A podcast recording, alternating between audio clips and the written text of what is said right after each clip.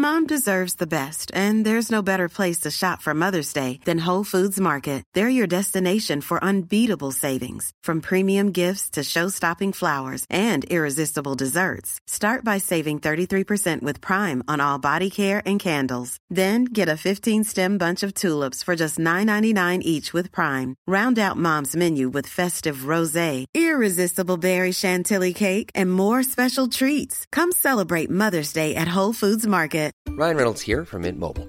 With the price of just about everything going up during inflation, we thought we'd bring our prices down. So to help us, we brought in a reverse auctioneer, which is apparently a thing.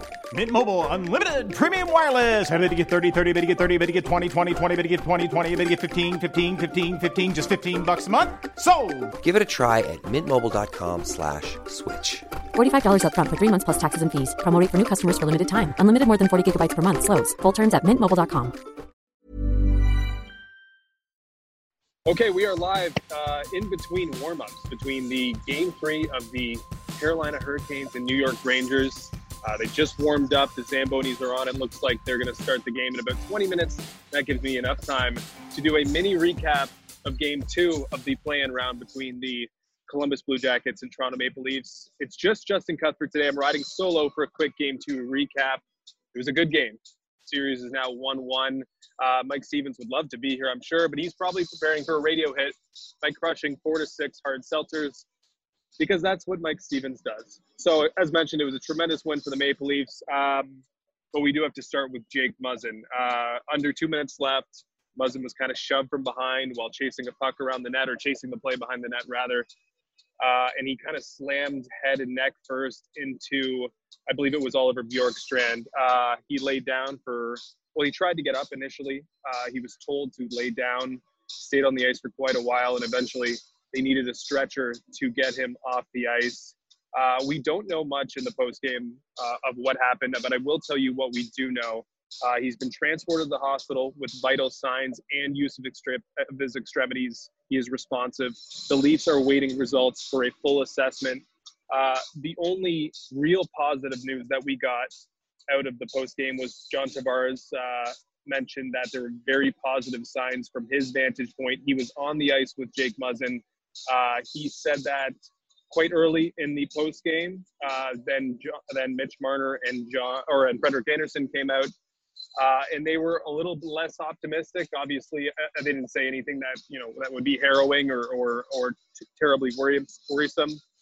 But they mentioned that they were just praying for Jake and how important he was.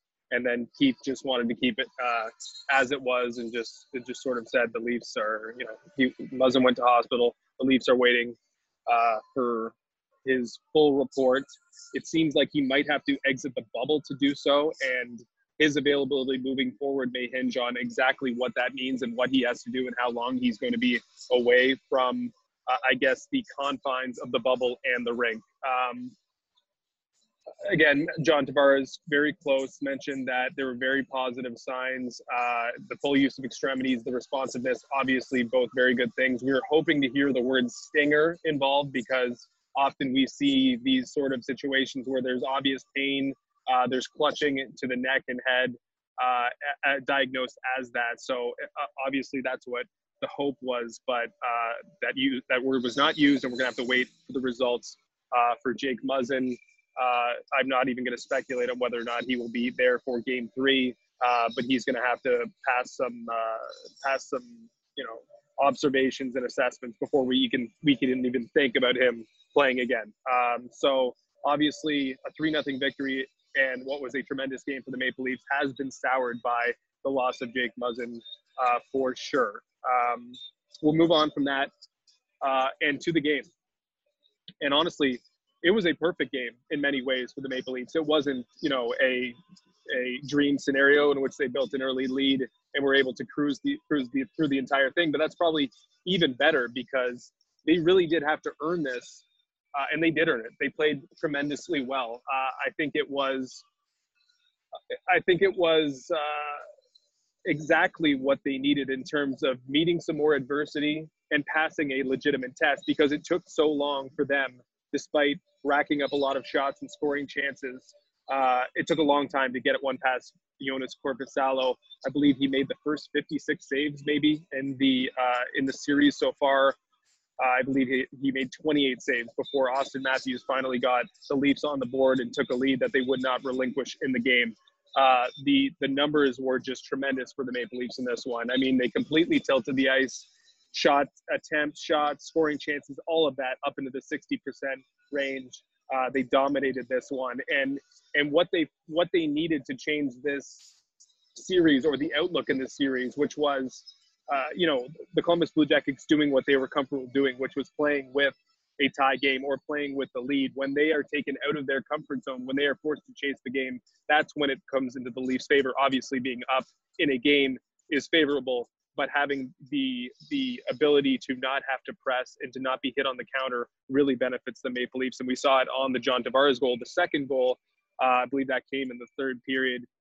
Columbus is pressing a little bit more. And when Columbus was pressing, John Tavares, who was a little late coming back into the zone, was able to hop on a puck and skate in from his own blue line on a breakaway and eventually give the Leafs a 2-0 lead that, on a nice move, obviously hugely important. And it was kind of comfortable for the rest of the way after Tavares scored that goal. It ended up being 3-0. Morgan Rielly got the empty netter for the Maple Leafs after Muzzin was taken off the ice.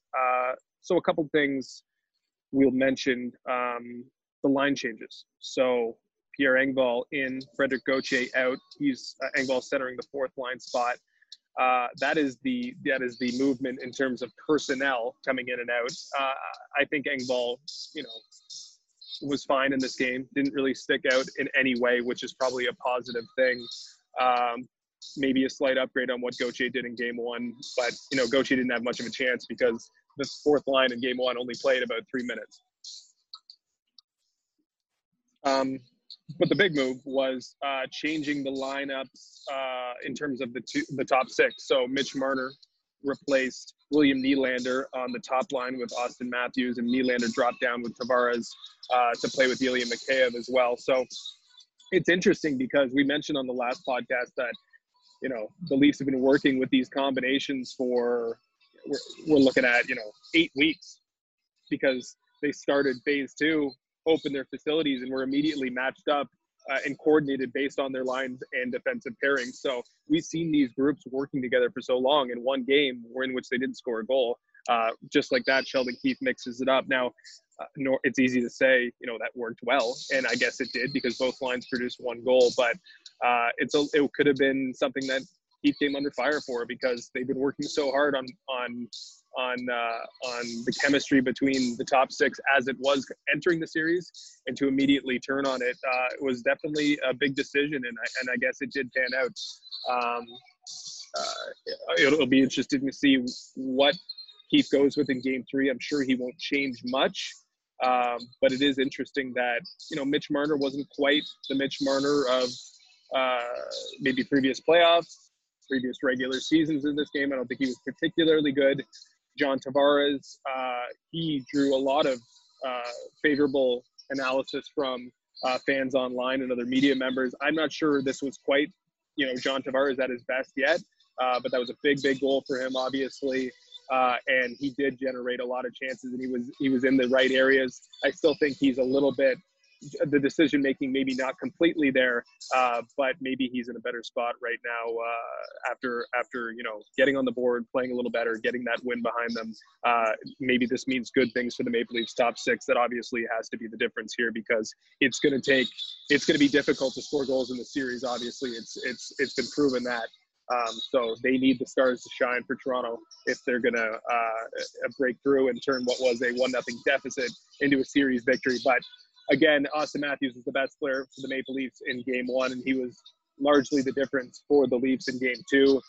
He broke the shutout streak that lasted, I think it was close to 100 minutes for Joonas Korpisalo to start the series. I think he stopped the first 56 shots or something like that going in.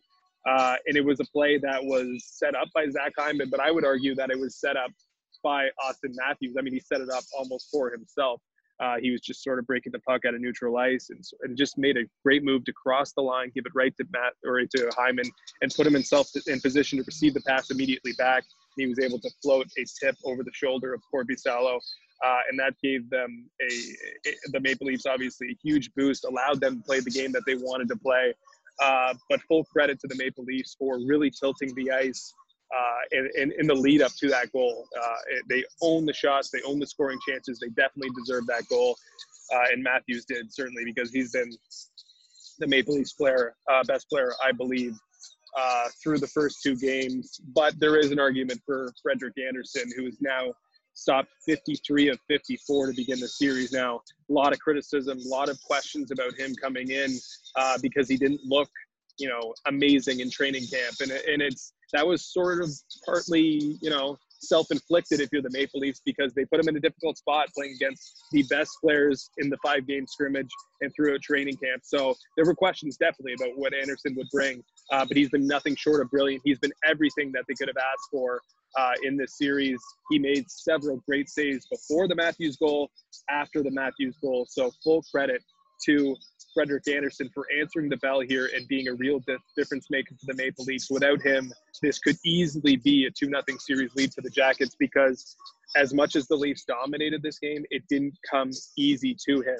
So the fact that the Leafs have been able to lean on Anderson is probably was probably the most important thing coming in. Now, it hasn't translated to a 2-0 series lead, but very, very important that Anderson has been so good. Now, I touched a little bit on Tavares and Marner. Tavares obviously much better in this game. I need to watch this game back with a focus specifically on Tavares because, again, as I mentioned, a lot of positivity about his game, and I wasn't so sure that he was, all the details in his game were there tonight. But Mitch Marner, still not quite there, I don't think, for anyone in Leafs Nation and those who are watching, whether it's from a critical side or just the fan side.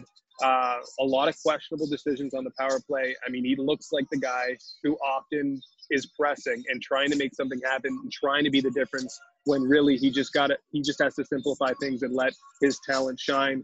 I mean, you can see two different things happening with him and Nick Robertson on the power play.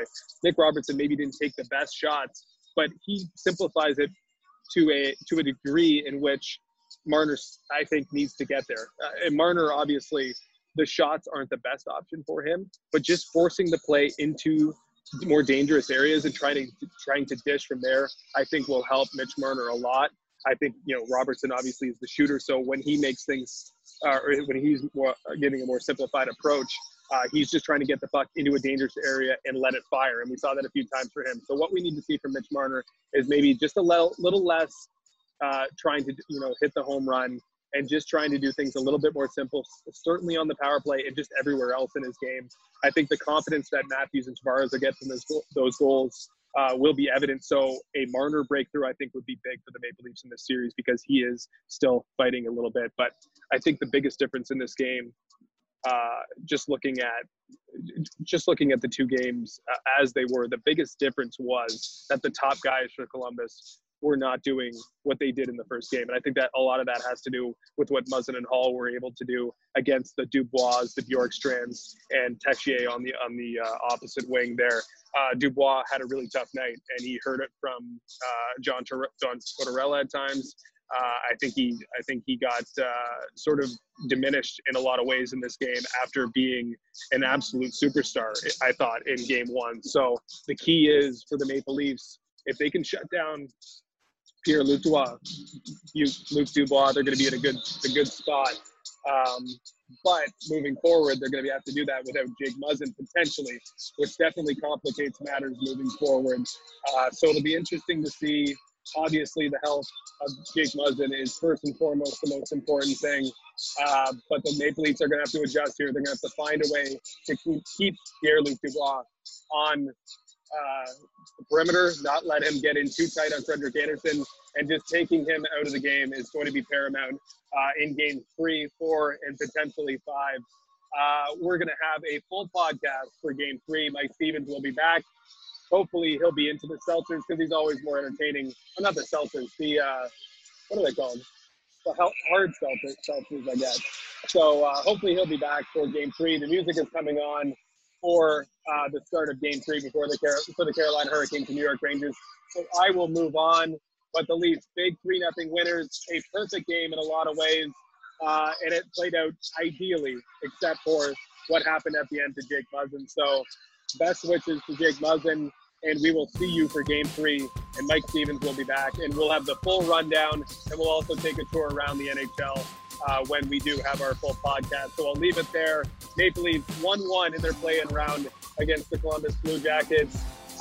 Best wishes to Jake Muzzin. Hopefully he'll be back in the lineup sooner than later, and the Leafs will be able to replicate their performance because it was a good one on Monday night. We'll leave it there.